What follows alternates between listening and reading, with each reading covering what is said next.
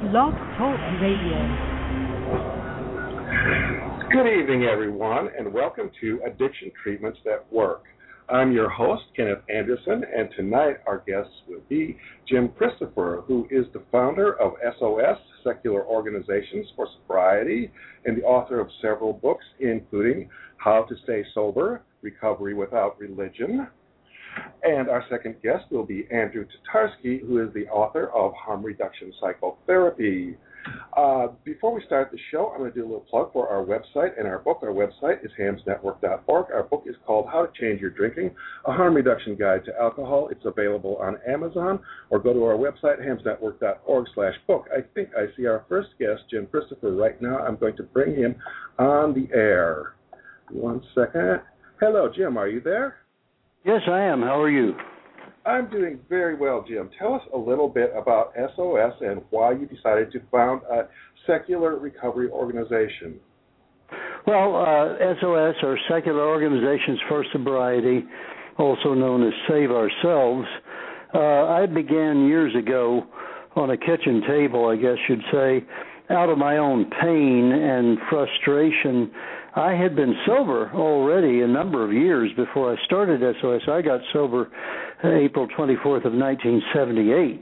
But uh, a number of years uh, went by. I was happily sober uh, on my own. Occasionally, I would attend a, a traditional 12-step meeting to see was it did I feel as badly about it as I thought I would? Uh, is it as unappealing to me as I had recalled? And sadly, yes, it was. So uh, I was happily sober uh, with something I call the sobriety priority approach, uh, you know, involved in life and getting on with my life, and being staying sober is a separate issue from everything else.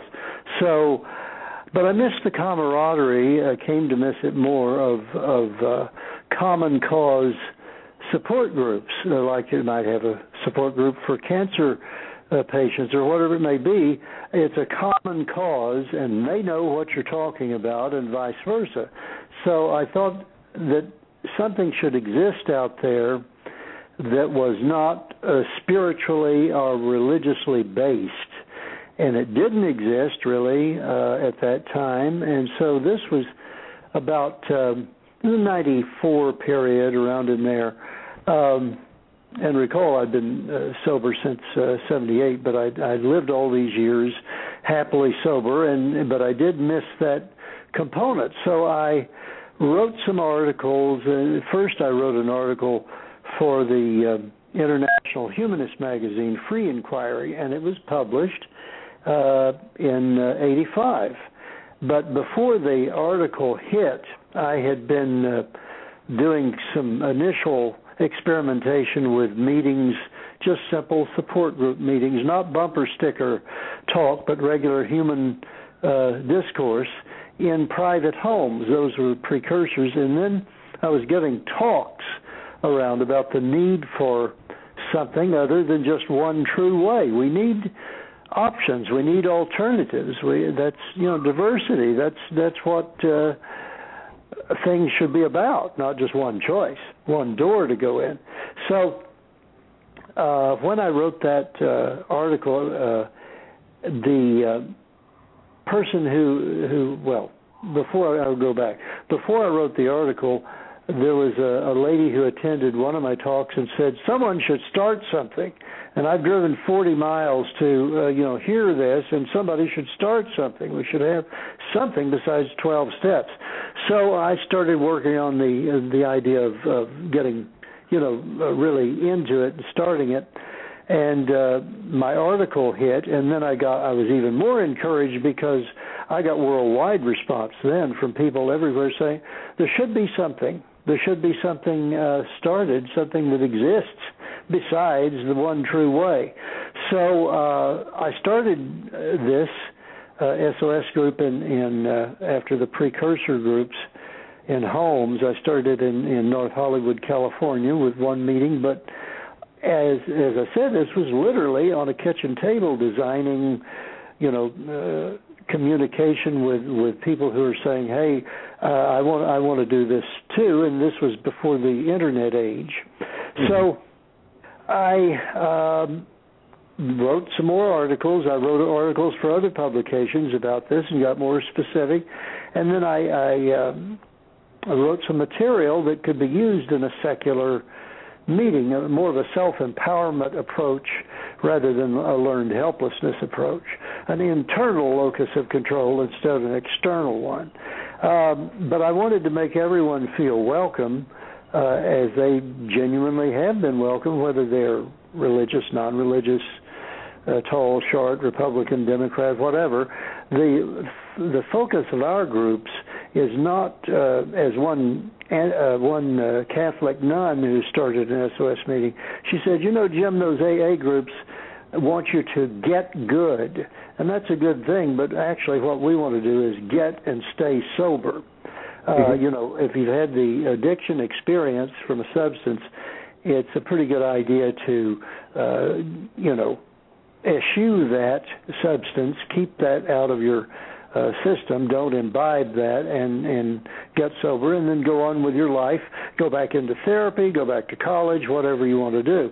So that was the um, the the beginning. The spark uh, uh, was uh, years ago, but then actually the me- meeting started rolling in '85, and they also simultaneously or almost simultaneously, were beginning to start around the world. The first materials that that I set out with the help of some others eventually were pretty crude, you know, but we were just folks getting in touch with each other. Uh, you know, somebody might be in Belgium or Oklahoma City or wherever they might be, and they were also starting SOS groups. Now, at first, it was called a secular sobriety groups, and we gave it the more compelling acronym uh, SOS. But uh, there you have it. We started, and, and the groups began to grow. We're, we're so uh, we're the oldest and largest. When I say oldest, I know there's Women for Sobriety, but mm-hmm. Women for Sobriety address um, uh, they're gender specific. So we we have meetings for everyone and have since the beginning. And we also uh, saw from the beginning one, one person uh, sort of uh, did it, did it for me when she attended, and her uh, her name I can't uh, give, but she had an overeating problem, and she said, you know, I can't abide OA. May I come here? And we said, well, yeah. This we just didn't know that those who weren't addicted to substances and they had uh, compulsions of some other kind that they would want to attend. So overeaters were always welcome. This was from the very beginning. Overeaters, gamblers, etc.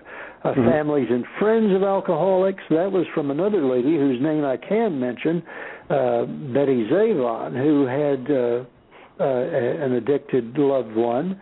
She was not a, an alcoholic. Uh, she said, uh, "Gosh, I don't like Al-Anon, and I, I have, I'm really enjoying these meetings. So, why are we welcome to to the same meetings?" And uh, yes, they're welcome to the same meeting. So we we don't do a segregation approach. We do a uh, everyone is welcome approach, and it seems to work pretty well. That's really good. Um, our HAMS group that we're doing, we still do mostly online rather than live meetings, and we have the main online group where everybody joins in. Um, some of our people have also said we'd like to have a specialized subgroup, so we do have a specialized drugs group and a specialized friends and family group. But everyone, of course, is also welcome to participate in the main group. So that's how we've worked it out with our online groups, with our HAMS approach. Right, and we have online uh, e-groups as well, and have for a number of years. And one of our most popular groups uh, at SOSsobriety.org uh, is um, one of the, the numerous e-groups support instantaneous support, as you know, and no geographical boundaries as well. So we hmm. have our women's SOS group. I think has the participation of uh, of uh, over 500 women, uh, and, and we have other groups as well, of course. But I mean that's uh, that meeting is uh, quite popular. Okay, very good. Um, let me ask you um, AA says that people need to go to meetings for the rest of their lives. How does SOS feel about that? SOS is open to SOS is also a free thought forum in recovery unless someone is not choosing abstinence as their goal. If they don't have abstinence as their goal, then they would be better served in moderation management or some something like that. But if some a few people, only a few, over the years have come to us trying to get and stay sober but to hang on to their drug at the same time, thinking they maybe we would be a little more open to that than the 12 step. They're certainly uh, not open to that.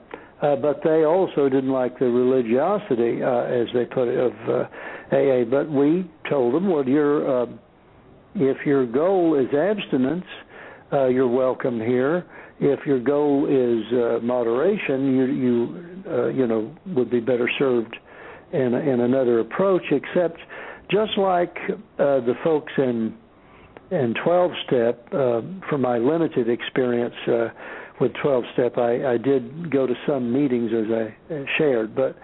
Um, if someone turns up and says, you know, I don't know what I want yet, I don't know if I consider myself an alcoholic or a drug addict. I don't know. I just want to come and see what's going on and see if, you know, I think I should do something, but I'm not sure. They would be welcome. Now, sometimes uh, it could be argued that the 12 step folks uh, will, um, you know, say, uh, well, sure, sure, you're. Uh, uh, you, you may not be an alcoholic. Why do you think you're here? And things like that. But other uh, AA groups might not be as uh, hideous as that in in their uh, response. They might be more caring. I don't know. But I know at SOS when these folks uh, attend and they don't know, they simply just don't know. They want to see.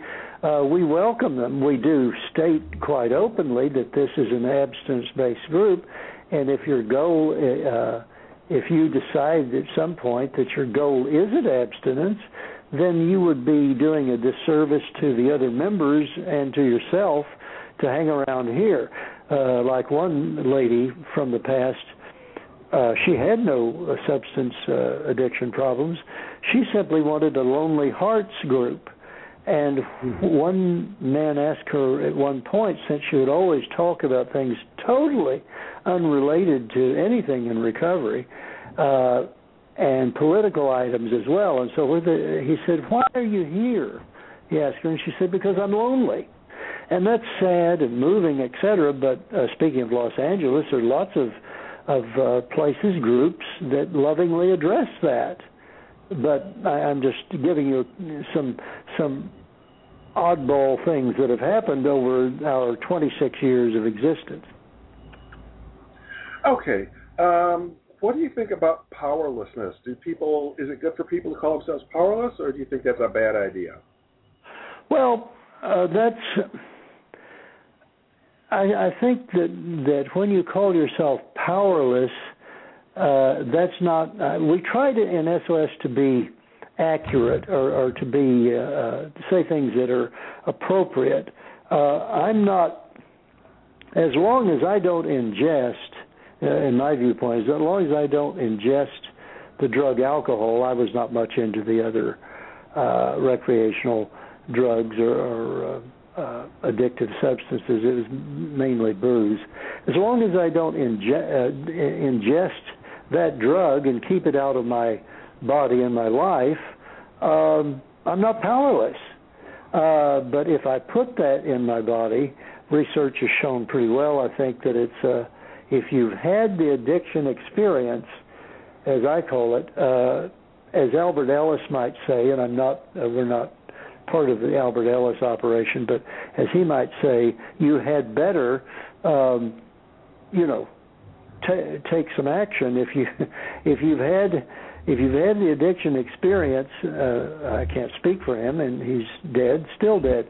That you can't. Um, uh, get away with with drinking or using because I think uh, a, another doctor uh, who wrote the Natural History of Alcoholism said it's sort of like not having a spare tire. Sooner or later, uh, I mean, I'm not in, I'm not impressed personally and I'm getting fragmented here, jumping around. I'm not impressed with uh, alcoholics uh, uh, who or people who've had the addiction experience uh, drinking for you know periods of time and getting away with it because sooner or later what from what I've seen in in my uh, 33 years of sobriety and over the 26 years existence of SOS is sooner or later uh they're going to reach for that spare tire and it isn't there and they're going to have uh, some problems that tends to be what's going on. But now as far as our free thought forum approach if uh, someone, in fact, I can state someone in, uh, no, not mentioning his name, but I know him personally, in SOS uh, might say, well, here are the, I see the SOS suggested guidelines, and I see this and I see that, but I like the group itself for support. I do choose abstinence. That's so. So I belong here. I do want a safe, secular environment. So I belong here, and I do want a, a self-help non-professional common cause support group uh, so I can achieve and maintain sobriety. So I belong here. But some of these other things, the stuff you've written, Jim, and the stuff that other members have written in brochures and so forth, a lot of this stuff I just I can't relate to. I jump on the trampoline every third Wednesday, and that's how I stay sober. Welcome to SOS because it is a free thought forum. However, uh, and also his opinion about. Uh, not moderation management, but uh, harm reduction.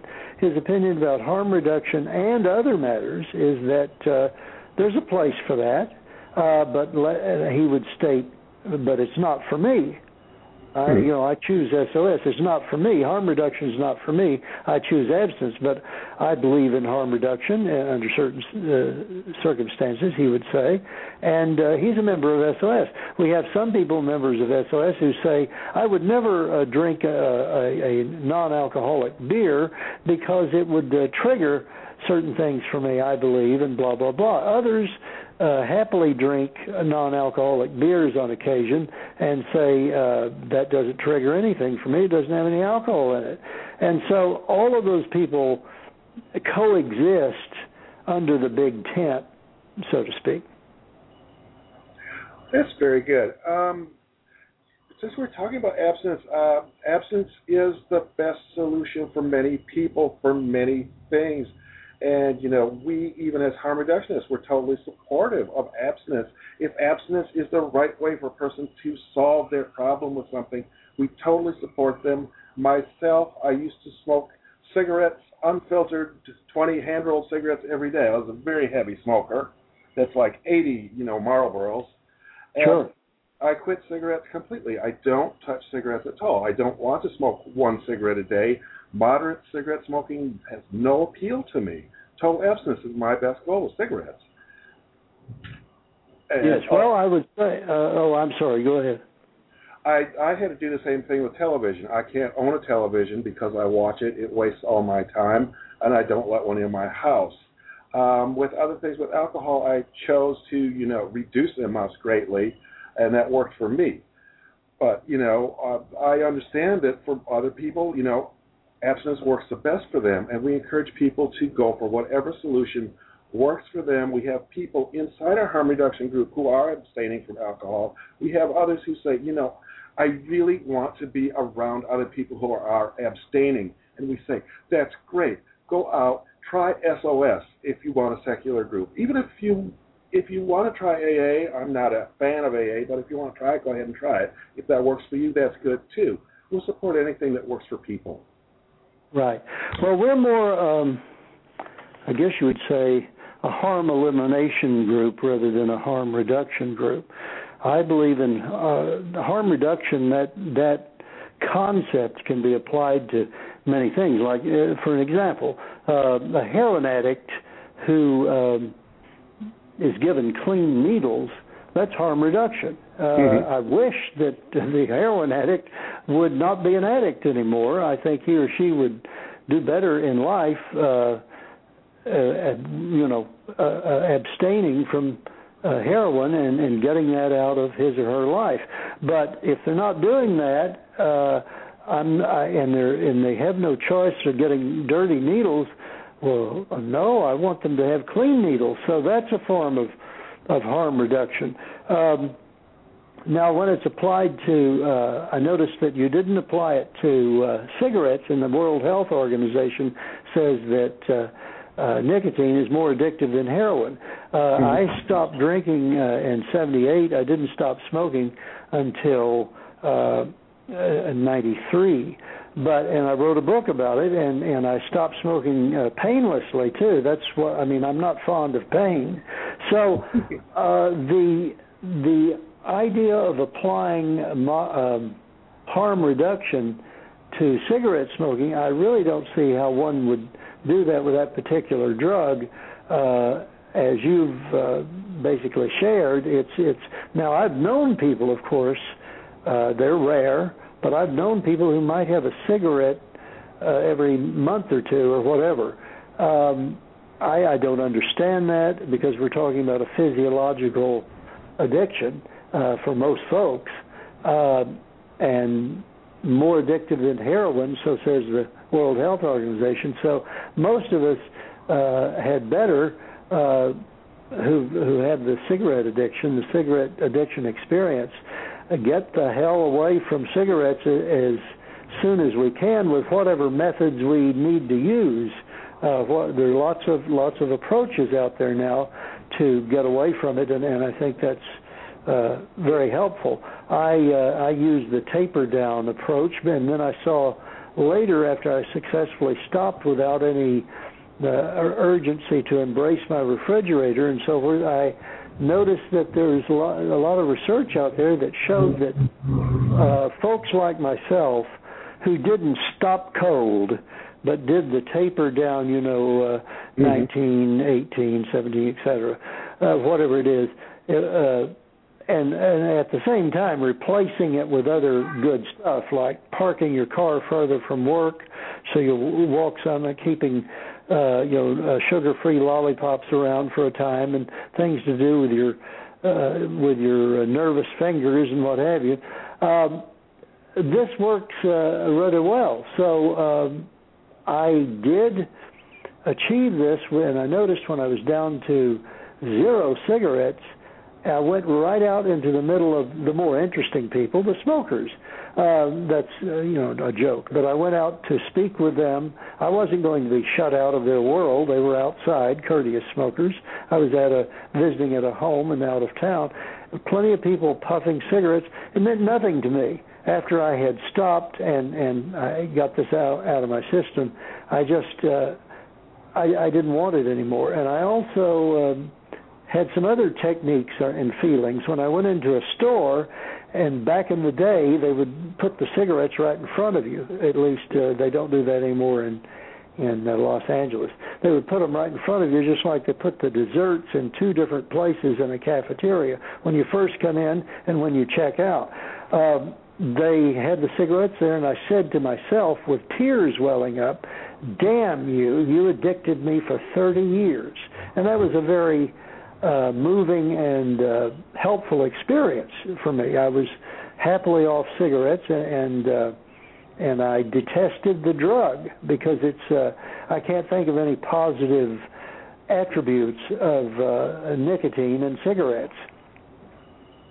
Okay, I'm going to go back to one thing you said about harm reduction for nicotine because there are some ways to do harm reduction for nicotine, and one uh, that's fairly new it's the electronic cigarette, which is about a hundred times safer than a regular cigarette. It's not very carcinogenic. It still leaves you with the nicotine habit, which might not, which might be a bad thing. You might not want the nicotine habit anymore but at least it cuts the chances of lung cancer down to very low. So it's much safer form of using nicotine. While even the patches, the nicotine gum are also safer forms.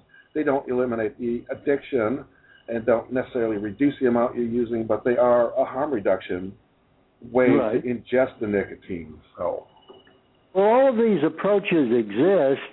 I'm just saying uh, in SOS there are folks who might think um, harm reduction is, is a helpful thing. I don't do it because they wouldn't be in SOS. If they did it, they would be in a harm reduction group. Oh, so I don't do it, but I think it's helpful. And someone else may say, "Well, I don't see that that's particularly helpful," but they're also an SOS member, just much like someone who might drink uh, a fake beer and someone else wouldn't, thinking it might be a trigger. But um, so all of that exists in SOS. My personal opinion of harm reduction and when it's applied to things like clean needles for heroin addicts and so forth is uh, is a different matter in my view from folks who have had the alcohol addiction experience. Just speaking of booze, had the alcohol mm-hmm. addiction experience, and uh, let's say they've done it for many years or whatever it may be. Uh, and I know that there are people um, who say that they, I haven't met very many, but they say that they have uh, stopped their, uh, you know, they've cut it cut it way down and so forth. And uh, I liken it to an experience that I had, which I covered in my first book, How to Stay Sober, Re- Without Religion, and that was my real experience in uh, a clinic in uh, California. That I wanted to ha- basically I wanted to I think harm reduction can be for some folks a way to hang on to their drug. Uh, that's what I wanted to do, and I went to uh, this clinic with this famous doctor, and I wasn't a wealthy person, but you know he made made it affordable, and um, I went to a fake bar. I mean, uh, you know, they had uh, beer signs on the wall and bar stools and all this in the clinic, and uh, I learned to drink uh, safely. Was the idea using a little measuring cup and blowing into a breathalyzer and so forth to retrain myself uh, to drink moderately uh, you know that would be harm reduction because I used to drink. Uh, my drinking was just out of out of control, out of sight. So the idea was they would show you tapes of your behavior on drunk night. They had something called drunk night where you would choose mm-hmm. your your drink, and I chose uh, extra dry vodka martinis.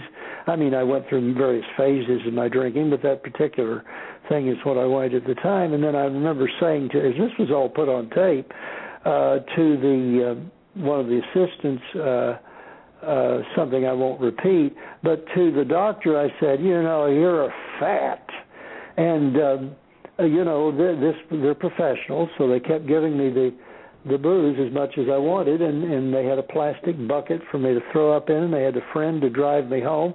Later, uh, on another occasion, I was shown the tapes. That's supposed to uh, help you shape up uh, from drinking. Actually, I was moved like you would be by a, a, a melodramatic film or something. I thought I was I was. Uh, uh, laughing and uh, moved as well from it, but I didn't. It didn't. Uh, it didn't do the trick. And I did modify my drinking uh, for a while, but I'm not impressed with, with that from what I've seen in life.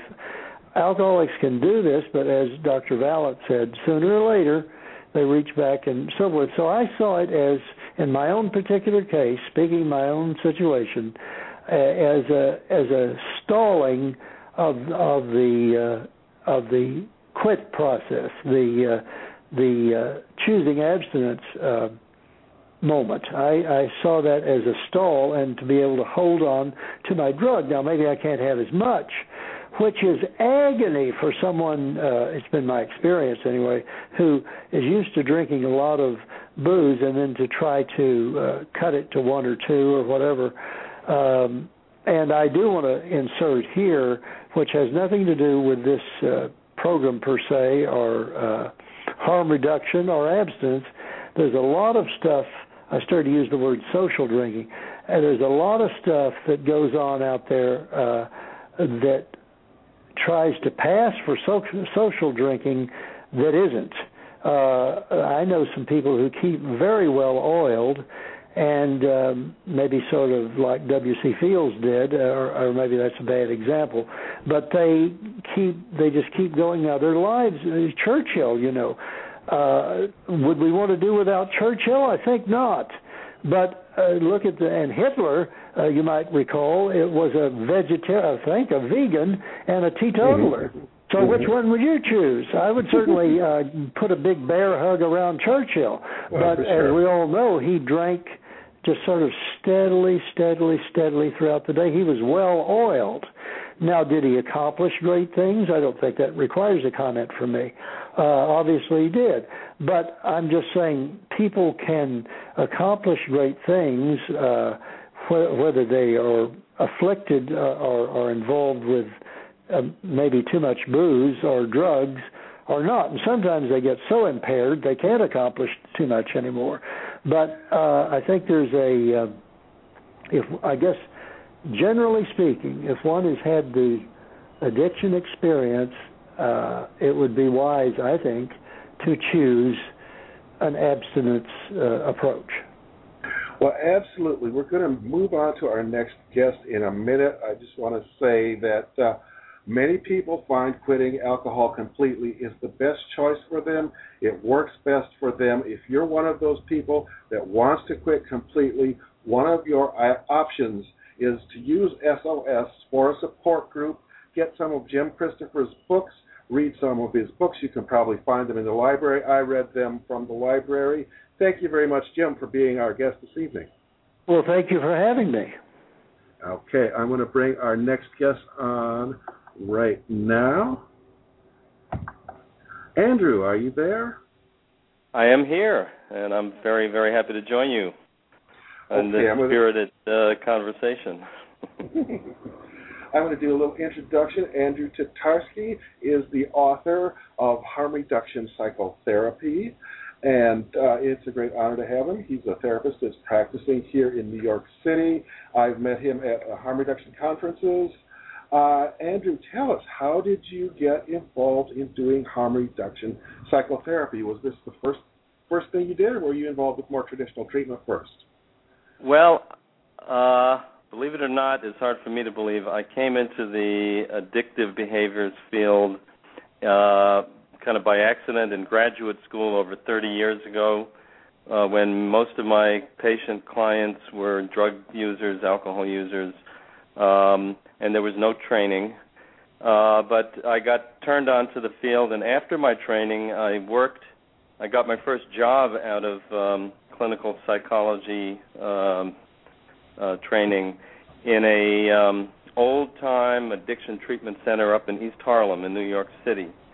And I learned uh, and was steeped in the traditional abstinence based 12 step facilitation, what we call that today, 12 step facilitation treatment program approach. And I worked in that from that perspective for the first roughly eight years of my career. Um, uh, having really the good fortune to learn from and work alongside of old time drug and alcohol counselors who were very impressive, caring, dedicated, wonderful people.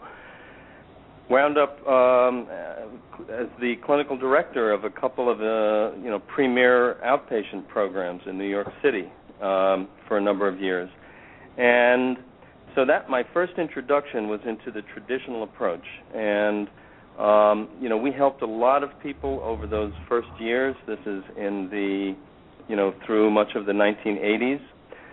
But as I began to look at our outcomes, as the clinical director of an intensive outpatient program, we started to look at our outcomes. You know, how many people who came for intake, you know, got into groups? How many who got into our intensive program completed the program? How many got into relapse prevention or long-term maintenance? And gradually, over time, it began to dawn on me that we were failing to effectively engage, retain, and help the overwhelming majority of people that were coming to our programs. Uh, with a great deal of um, anxiety and you know sort of growing dread, I began to wonder what was wrong with this picture. You know, mm-hmm. the accepted model wasn't working with uh, all good intentions and so on. And um, I had, uh, at the same time, in the late 80s, just started a private practice in psychotherapy. And I began getting referrals from uh, active drug and alcohol users for psychotherapy. Now, according to the old model, um, you're not supposed to be able to treat uh, active drug and alcohol users. who are not ready, willing, or able to stop. Mm-hmm. Um, but because I had had this experience that the traditional approach wasn't helping most people, I felt inspired to be creative and experimental, and I began uh, working with people that seemed motivated and they seemed like they really wanted some change in their lives. And lo and behold, many of them became, uh, you know, meaningfully engaged. Um, many of them began addressing their various life issues, and in fact, many began to address the substance use effectively, either cutting back, using more safely, and in some cases, stopping. So the clinical experience was at odds with the paradigm, the, the prevailing treatment paradigm, and um, I began to wonder, you know, is there another model? And I had the good fortune in 1993 of having uh, a relationship with Alan Marlatt, who is a trailblazer, was a trailblazer in our field, um, who had brought harm reduction to this country from Europe and I shared with Alan uh, one night. This was this sort of momentous night, you know, like the spiritual reawakening that many people talk mm-hmm, about mm-hmm. in the recovery world. And I said, Alan, you know, I'm having this clinical experience that uh, it's not supposed to be possible. What's going on? And he said, You're doing harm reduction. And I said, What's that? And you know, that was this moment when my career took a, you know, 180 degree turn I sort of discovered a whole new model, both for understanding problem substance use and uh, a treatment framework for informing a whole different way to support people in positive change, and that that was the harm reduction um, introduction for me. Since that moment, I've really devoted my career to drawing out the implications of, of the harm reduction paradigm, harm reduction principles for psychotherapy, counseling, substance use treatment, and more recently for, you know, um, sort of self-help um, uh, or or self-managed kinds of uh, change. Um, so that, and, and I have to say that that moment really sort of saved my life because you know, toiling under this old paradigm, which was sort of the accepted truth, and it, I think it still is, uh, for the majority of treatment centers and uh, you know in this country and even around the world, um, it's crippling because it doesn't feel good. It doesn't feel right. It's not mm-hmm. helping, and yet, it, but it's sort of this myth that um, you know we've all been taught to believe in the alternative model, I think, it's like a scientific revolution. You know, the world was flat. The data began to uh, contradict this paradigm, and gradually over time, we began to recognize that the world is actually round. Uh, this is the order of importance that I, I see the harm reduction model serving. You know, uh, at this point in time in the addictive behaviors field. Um, so as I've been in the field now over these 18 years as a committed harm reductionist, I've come to believe more and more over time that this approach is an essential part of any effective approach to you know addressing addictive behavior. And you know maybe we can flesh that out. I think it's a it's a radical claim, um, and um, part of my mission in uh, in the field is to sell that idea because I think it's essential, you know, to um, uh, creating contexts, whether in therapy or in you know self-help situations that are going to support people in changing these what can be really life-threatening, you know, struggles that they're having around substance use and other risky behaviors. Now, your book is called Harm Reduction Psychotherapy, right? Um, yes. So uh, I want to talk a little bit about dual diagnosis and ask you: Do you think that you know there are mental illnesses that cause substance abuse, or does substance abuse cause the mental illness, or can it be both? Well, thank you for really raising what I think is an essential question, uh, and that is um, it's sort of the paradigm question. That is the the way that we understand problematic substance use. I think is going to be reflected in how we think about treatment or how we think about approaches to change, right? Mm-hmm. So when I talk about a paradigm shift, I'm thinking about the old um, disease concept of addiction, which I think I heard the, the previous speaker alluding to. You know, mm. what I call, and, and what certainly Stanton Peele has been a trailblazing leader in writing about, you know, the myth of the disease of alcoholism. Um, uh, but that old myth, that old story, is a story that splits off the problem drinking or problem substance use from the whole person in their environment. And then it sets up a treatment that kind of deals with it as a primary issue in isolation. That's what I think is the fundamental problem with, with the traditional approach.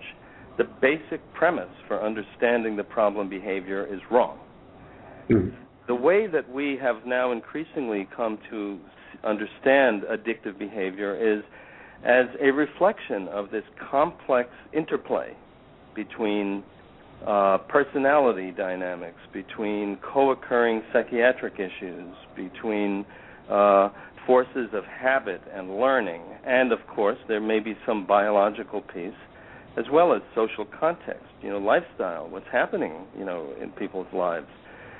So that, you know, I think on the more extreme end of things, um, it is more likely that there is always some significant uh, co-occurring issue. You know, whether it is it reaches the level of a of a diagnosable psychiatric illness, or is more of a uh, sort of the normative level uh, of anxiety, stress, depression, self-esteem issues. You know, that are so common amongst most people in in modern society.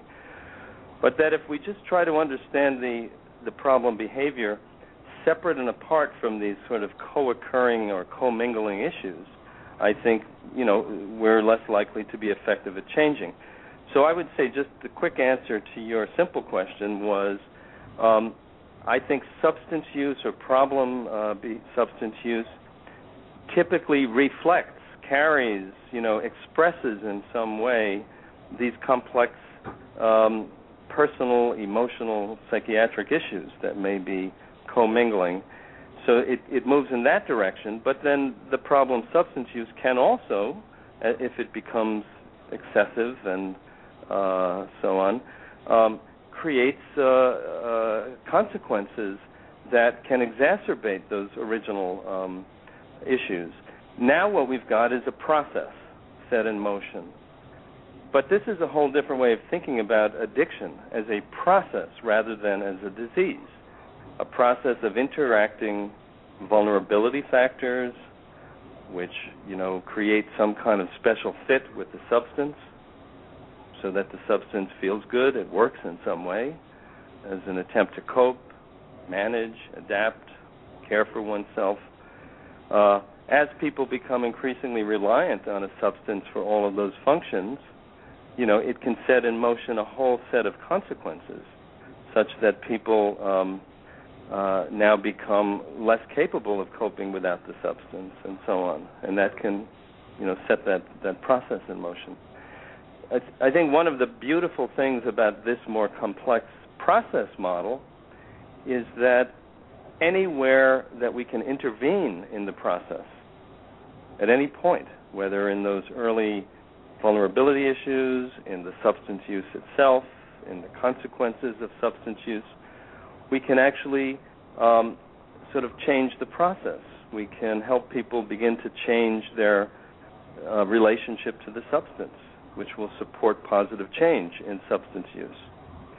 And here's where the beauty of the harm reduction premise that we start where the person is, wherever the person is ready, willing, or able to begin to work that becomes a point to uh, encourage and support uh, positive change. And, you know, it begins the process um, of reversing that negative spin and beginning a kind of positive um, process, working toward positive change. Okay. Um, You know, in traditional treatment, they talk about cross addiction, and they say if you're addicted to one substance, that you're addicted to all, and that you have to stop everything and you can't control any substance. What do you think of that as a harm reduction therapist? You know, I think that any generalization really troubles me. You know, this is my problem with the the word alcoholism. It assumes that there's some general process, you know, that some large group of people fall victim to, right? Mm-hmm. Cross addiction, you know, it, it, it's based on the notion that, you know, uh, there's this addictive process that inevitably, you know, crosses over to other addictions, and and that becomes part of the justification for the total abstinence recommendation.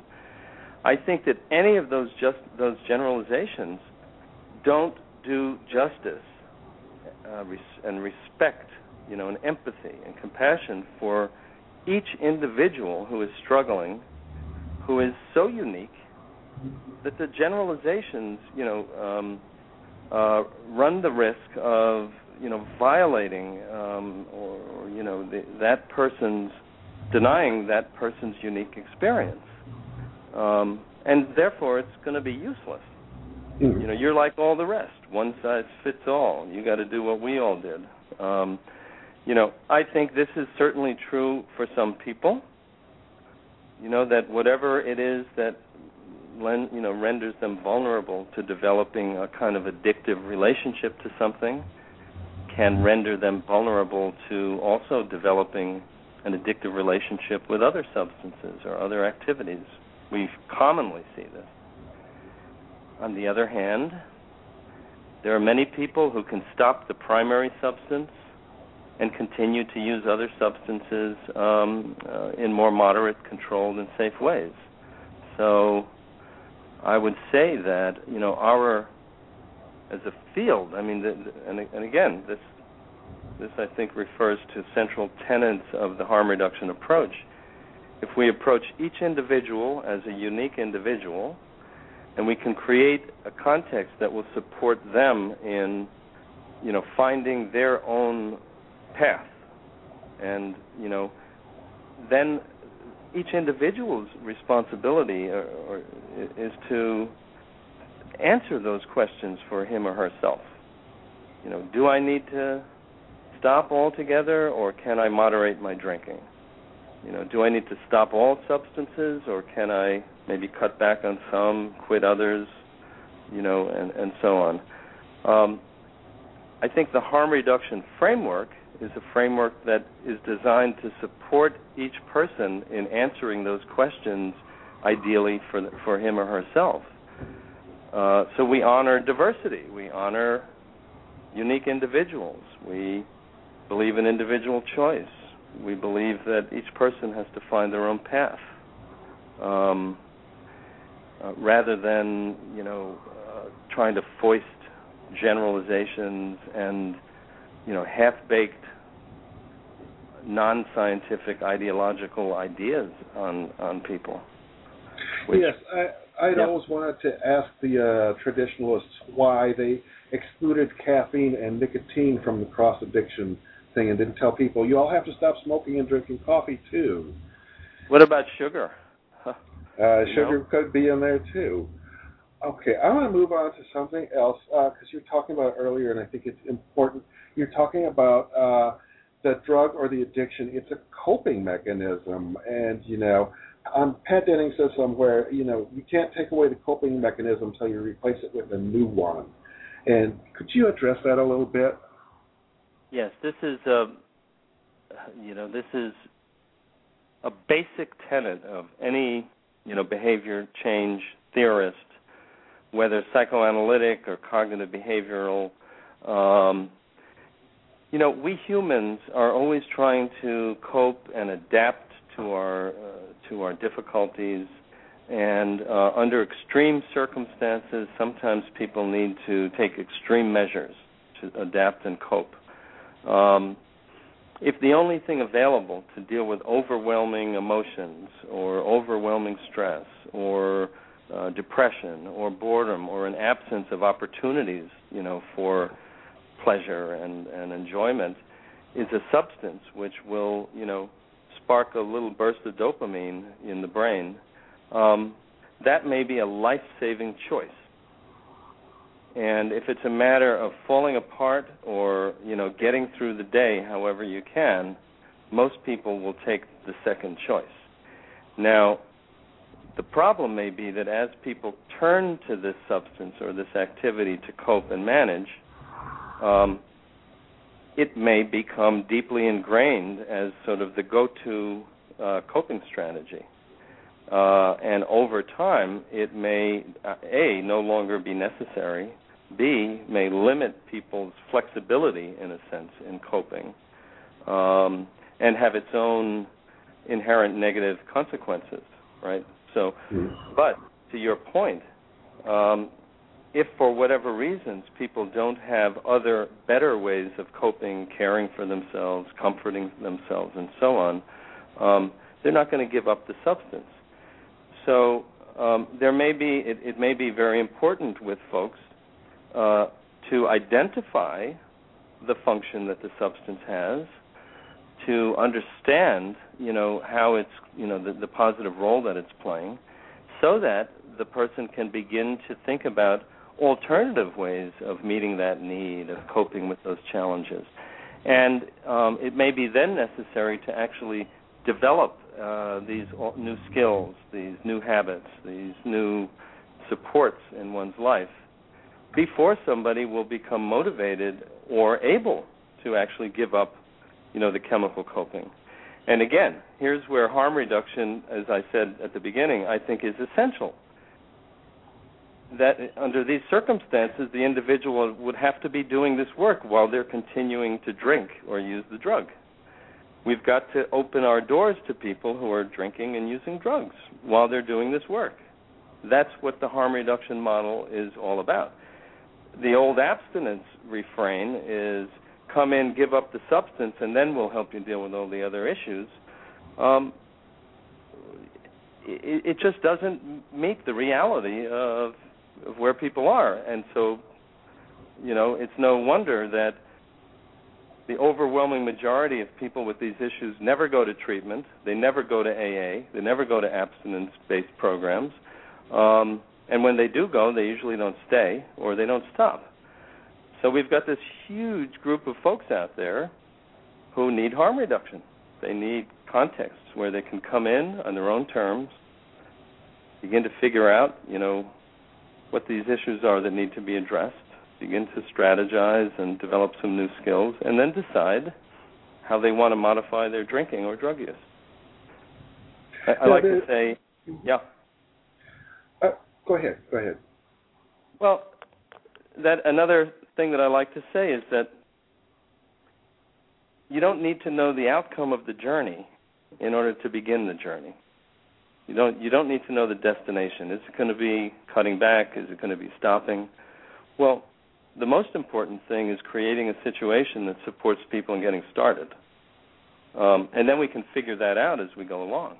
We and, and we as professionals can support people in figuring it out, or you know, you as a self-help program can can uh, you know with with colleagues can get you know provide support for people to figure that out. Okay, a really a, tra- a traditional model that I've encountered a lot says, okay, if you have drug users or people who drink alcohol, you can't do any psychotherapy with them. You can't uh, address depression or anxiety or do any other sort of psychotherapy because their minds are affected by the drugs. And is that true, or do you find that not true? Uh, not true.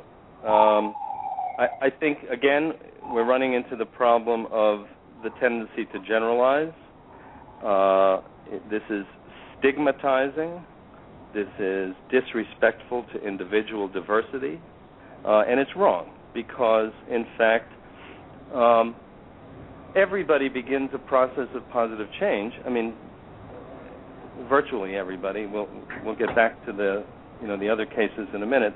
You know, while they're drinking and drugging, and, and I like to say that the founders of AA started AA while they were drinking. Mm-hmm. Okay, um, another way to get at it is, you know, we can think about substance use as, as being on a continuum. just like depression, anxiety, um, you know, any other you know condition. So intoxication occurs on a continuum.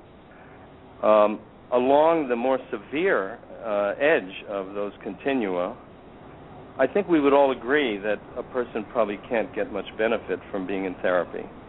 If you're so depressed that you can't get out of bed, if you're so anxious you can't sit still and, and, and have a conversation, or if you're so intoxicated that you're wiped out, mm-hmm. um, therapy probably won't be very helpful. But along the less severe edge, or in you know along that continuum, um, people may actually need to be intoxicated to get there. Mm-hmm. So, mm-hmm. in some cases, it might actually enable the process of therapy. People may need to, you know, test you. You know, you say you really love me, you care about me. You know, what if I show up drunk? Mm-hmm. You know, so that may be an important part of the therapeutic process to actually, you know, test the therapist's um, authenticity or, or capacity to be accepting. Um, and also, you know, it's hard to determine, you know, when are you really intoxicated or not? Was it if you got loaded last night or in the middle of the night or so I think a central tenet of this work is we need to understand the meaning and the function that substances have in people's lives, the role that they're playing, you know, before we make these decisions, uh, and that we need to make these decisions as professionals in collaboration with the, the client patient who is the expert. Uh, and that the problem of, of these blanket statements also is it comes from this notion that the doctor, you know, the professional knows better than the patient. Uh, this runs the risk of just repeating the same old, you know, uh, patriarchal, authoritarian, you know, controlling attitude that many of us grew up with as kids. Mm-hmm. That we may have revolted against that contributed to drug use in the first place. Actually. Mm-hmm. So I well, think I, we as professionals, we want to take a position where we don't come off as the ones who know best for you. We want to help you figure out what's best for you. We want to put you in the driver's seat. We want to empower you, you know, to figure out what's best. And then we can provide support, feedback, you know, the well, you know, the the the uh, benefit of our experience working with lots of people. But it's always in conjunction with engaging the client as the collaborator, the participant, a team member, um, the expert. This is a, another, I think, essential benefit of the harm reduction model. It's collaborative. It's not prescriptive. Um, and I tell you, you know, it works. My whole practice now, over uh, nearly 20 years, has been populated by people that are active drug and alcohol users, uh, and uh, many of them have stopped using. Many of them cut. Uh, I think I think this approach, you know, helps people get started where they are, and, and usually where they are is using something or other. Well, I've definitely encountered the old authoritarian approach when I was seeking you know, therapy, help for depression, and I would be told, you know, you have to go to AA before I will help you. And I would say, you know, I can't go to AA. AA makes me want to drink. And I would be told, no, AA does not make you want to drink. And says, what do you mean? How can you tell what's going on inside of me? There you go. And how did it make you feel? I mean, the, when these professionals, you know, in the first 15 minutes of meeting you, started dictating and telling you what you needed to do it was completely unhelpful. Um, you know, I finally, the person I could talk to, even I was an atheist, but the one person I could talk to was a priest because he was the one that wasn't throwing the prescriptive ideas out at me.